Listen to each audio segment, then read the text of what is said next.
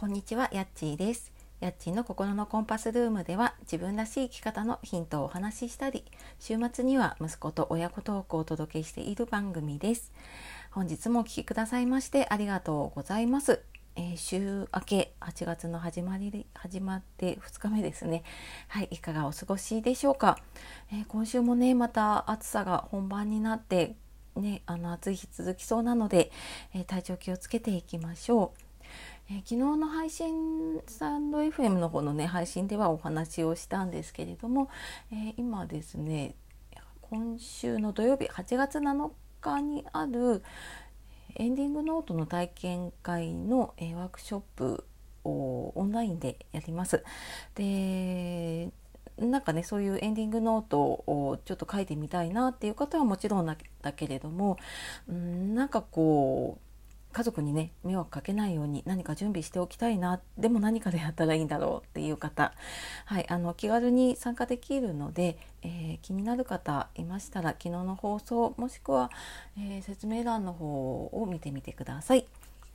で、えー今日はですね、えーちょっと時間管理の話でスケジュールの余白で心の余白を作ろうっていう話をしようと思います。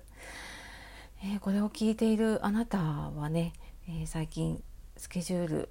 うまく立てれて時間がうまく使えてますでしょうか？なんか時間に追われてね心の余白もなくなっているなんていうことはありませんか、えー私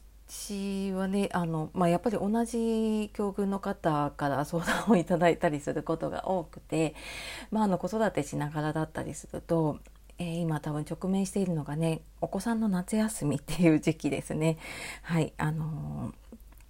でここは頭にあるんだけれどもいつもと同じようにね予定を入れてしまったりとか時間の使い方を考えてしまうと、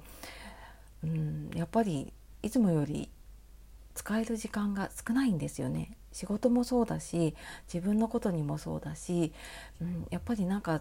ちょっといつも以上に違うものに時間が取られてるなって感じることがあります。で、うん、やっぱりなんかここはねスケジュール自体に少しこう余裕を持たせるっていうことをしていかないとあーなんか今日もできなかったあーなんか今週も何もできなかったみたいなことがね積み重なっていくとやっぱりもう心がギスギスしていっちゃうと思うのでねじゃあなんかそのスケジュールにね余裕をってどういうふうにしていこうかなって考えた時に、えーこれ私のねあの継続のセッションを受けているクライアントさんだったりとかあとは時間の管理のねワークショップ先月やった時とかにはねあのちらっとお伝えはしているんですけれどもあのまあ、まずねその、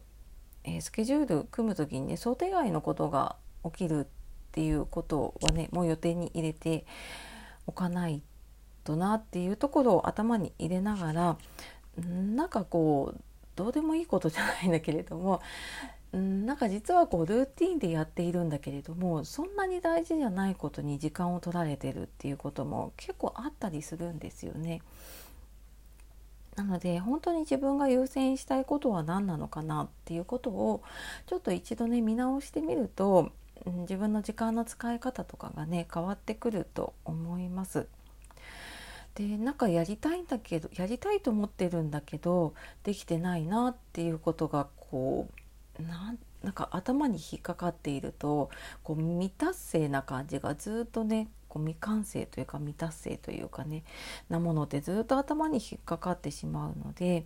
一度なんか自分は本当にやりたいのは何だろうなっていうことを考えてそのいつも多分ねこう先月のスケジュールを見ながら今月のスケジュールを組んだり先週のスケジュール見ながら今週のスケジュールを組んだりしていくともうその to do list みたいに、ね、なってしまってあこれやらなきゃこれもやらなきゃってなっちゃうんだけれども、まあ、一度ちょっとですね自分が本当に優先したいこと、まあ、これはちょっとね結構自分と向き合う作業になるのでうんまあ、の簡単にできる部分もあればもしかしたらちょっとねあの人の手助けが必要だったりとか少し時間のかかることもねあるかもしれないですけれども一度やってみると多分今までと時間の使い方が変わっていくんじゃないかなって思います。えー、本当にね、あのー、この時期自分もそうだしねお子さんも体調不良だったりとかあと、まあ、今回もね緊急事態宣言がまあ、うちもそうなんですけれどもね出た地域だとやいろんな予定の変更とかが出てくると思います。でそういうのにねやっぱり変化に対応していけるようにするにも、えー、スケジュールだったりとかね、まあ、スケジュールにちょっと多分余裕が出てくると自分の気持ち的なね余裕っていうのも大きく変わってくると思いますので。えー、このね忙しい夏をなんとか乗り切っていきましょう。というわけで、えー、今日はスケジュールの余裕で心の余白をというお話をしてきました、えー、今日も最後まで聞いてくださいましてありがとうございました。では素敵な一日をお過ごしください。さようなら。またね